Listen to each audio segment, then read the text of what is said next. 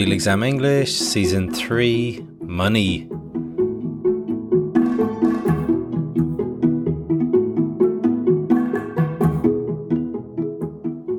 Hello and welcome to Real Exam English. Today's episode is about money.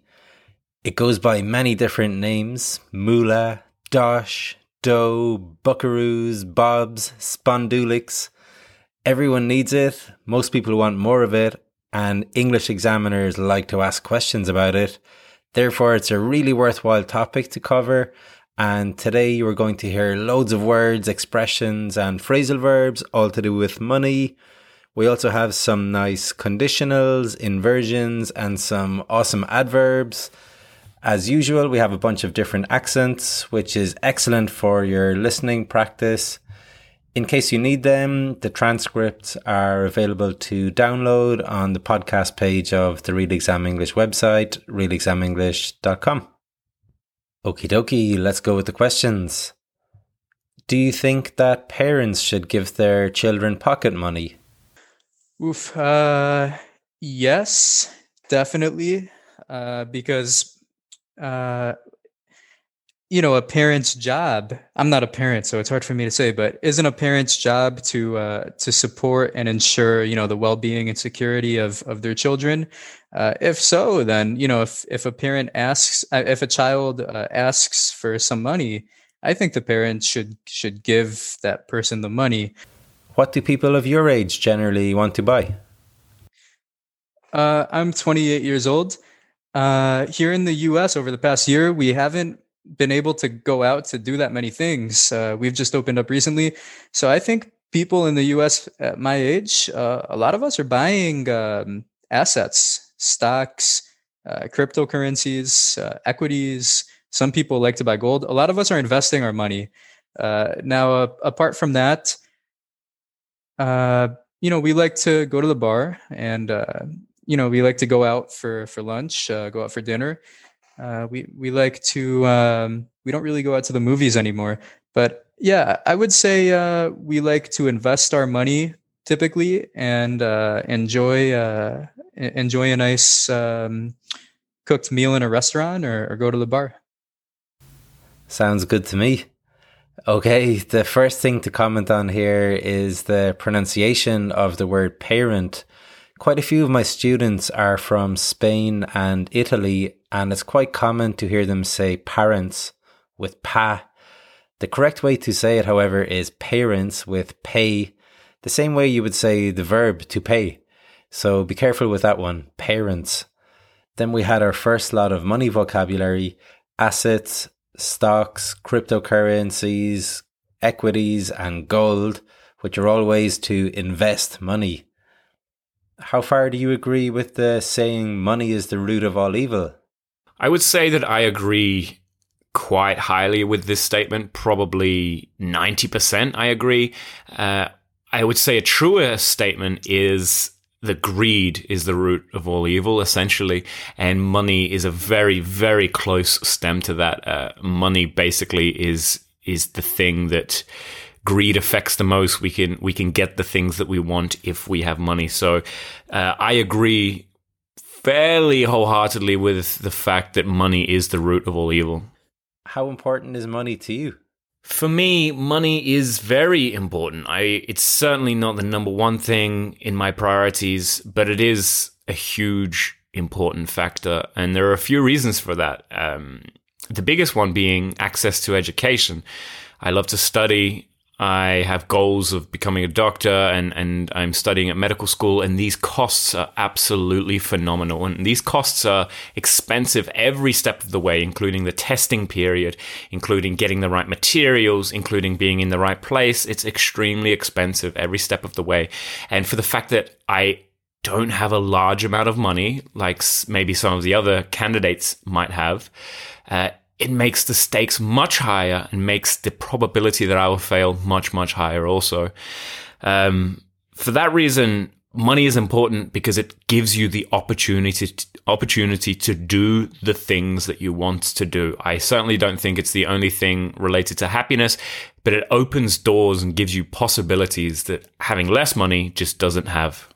I love all the adverbs in these answers. We heard, I agree fairly wholeheartedly. The costs are absolutely phenomenal and it's extremely expensive. It's great to use adverbs like this to make your language richer and to impress examiners should you be doing an exam. We also heard this awesome expression, it makes the stakes higher, which means it increases the level of risk or consideration involved in doing something. For example, if my football team lose the match this weekend, then they'll be relegated, so the stakes are really high. Should money management be a school subject? It should. It absolutely should. There's a lot of people get into debt because they uh, grow up without any kind of idea on how to spend money and how to manage money. I've done it myself. Um, see, you know, you're like, oh, I can get a loan, I can afford these repayments, but can you afford the repayments with everything else you spend money on? Maybe, maybe not. I don't know. I feel like if I'd have had some kind of budget um, teaching when I was growing up, I could well have avoided being so terrible with money. Should credit card companies be blamed for people's irresponsible spending habits? To an extent, yes. Um, did people get massively, hilariously in debt before credit cards? I don't know. I would imagine less so, though, because when you make it incredibly easy for someone to have thousands of pounds, and then the more they spend on the credit card, the easier it is for them to spend more money on the credit card. That's going to lead some people into some very irresponsible spending. Again, speaking from experience. Don't do it, kids. Some sound advice there and plenty of nice vocabulary too. We had to get into debt, which means to owe money, usually to the bank. Be careful with the pronunciation here too. Debt is spelled D E B T, but the B is silent, so it's debt, not debt, debt. He also spoke about getting a loan, which is where the bank gives you money and you have to repay it. He mentioned being able to afford the repayments, which is having enough money to be able to pay back the bank. Another example would be I can't afford to go to the cinema later. I'm still waiting for my boss to pay me. We also heard budget teaching. So, your budget is your plan of how you intend to spend your money and not spend more than you have. So, loads of nice money vocabulary in one answer there, which would be great in an exam answer.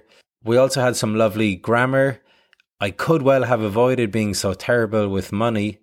This is a nice third conditional structure talking about an unreal situation in the past. Another example would be if I had taken classes with Trevor, I could well have passed my exam, but I didn't, so I failed. Nobody's going to fail their exam, right? If you do need classes to help you prepare for an exam, or if you just want to improve your fluency through conversation, or maybe just refresh your English or whatever, then make sure to get in contact with me. I'd be more than happy to help. Come on, what are you waiting for? You can find details about classes on the Real Exam English website, realexamenglish.com. What would you buy if you suddenly had a lot of money? If I had a lot of money, I would buy probably several properties and, you know, live in one and rent out some I wouldn't necessarily buy a car, but I would um, continue to travel the world and um, try and find some causes that I could perhaps donate money to. How important do you think money is for a happy and fulfilling life? Um, it really depends on how you value money. You know, sometimes um, you can be in a situation where you have very little but you can still be happy. Having a lot of money doesn't necessarily make you a happier person. You know, I've, over the recent years, um, I've struggled on my own and without a lot of money, but I'm still a happy person. So, and you can't take it with you when you go. First of all, we had this really typical English exam question What would you buy if you suddenly had a lot of money? Make sure you have a think about how you would answer this, as it really does come up a lot. Of course, you answer using the second conditional as you were talking about a hypothetical situation in the future. So our speaker said, if I had a lot of money, I would buy several properties. Or you could say, if I won a lot of money, I would get myself a yacht or whatever. She also said she would donate money, which is where you give money to a charity or something similar. In today's society, is it still true that money can't buy happiness? I think so. I think it can buy um, a quick fix and I think it can buy satisfaction up to a point. But I suppose the first question is, what do you mean by happiness? I'm not trying to get all philosophical here, but you know, happiness is dependent on what you think happiness is, and um, you know, there are lots of people who have money and are able to spend it who are deeply unhappy. Uh, there are also lots of people who don't have that much money and are happier. So, you know, there's also that sort of saying more money more more problems to quote the americans um, but to a degree that's that's true i mean it, you know i'm not suggesting for, for for a second that anybody wants to be poor because that's incredibly difficult um, but i don't think money fixes um, everything. And nor do i think that you know it, it necessarily makes people happier. I think you know you have to you have to figure out what's what's important to you and and and really what makes you happy. And if money is part of that, that then so be it. But it, it's not going to be the be all and end all of anybody's happiness. What kind of responsibilities do you think rich people have? You know, there are lots of people in the world who have very, very little, and you have quite a few rich people splashing money around and, and, and showing off. And that causes, you know, I mean, there will be people who are frustrated with that. There will be people who aspire to that by any means necessary, which isn't also healthy. And there are plenty of people who would um, run into debt in order to emulate that lifestyle. So I think you know enjoy your money because you've got your money but maybe be a little bit responsible about how you you do it especially if you're on social media some superb language in these two answers the first thing we will look at is a pair of inversions nor do i and so be it nor do I is used when you're adding an additional negative point to an original negative point. For instance, it is not sunny, nor is it humid. Or I am not tall, nor is my brother so be it then is used to say that you have to accept the situation as it exists. Like, if our daughter wants to get a tattoo, so be it. Or if he spends all his money on guitars, so be it. We also had this brilliant expression money is not going to be the be all and end all of anybody's happiness. If something is the be all and end all, then it is the most important thing. For example, studying grammar is not the be all and end all. You need to practice speaking too. Or winning the marathon is not the be all and end all. Just finishing is what matters. The second answer had this fantastic phrasal verb to splash money around. So if you splash money around, then you spend it in a way that you're making it obvious to everyone that you have a lot of money. Or as the speaker said, you're showing off. This is similar to the phrasal verb to splash out, which means to spend money freely or maybe to treat yourself. An example would be I've just passed my C1 exam, so I'm going to splash out and go to a five star hotel for the weekend. Okay, folks, that's about it for today. Hopefully, you find all of this money vocabulary useful. As I mentioned earlier, it's quite a common topic in exams and in real life. If anybody has some spare cash to splash around, then remember you can buy me a coffee or donate money to the podcast. There's a link on the Real Exam English podcast page and also in the show notes on your podcast player. Okay, then, thanks very much for listening today. The podcast is just about to break the 100,000 downloads mark, which is amazing. So, thanks so much to all of you for listening and for giving your support. I'm truly grateful. Thanks again, Trevor.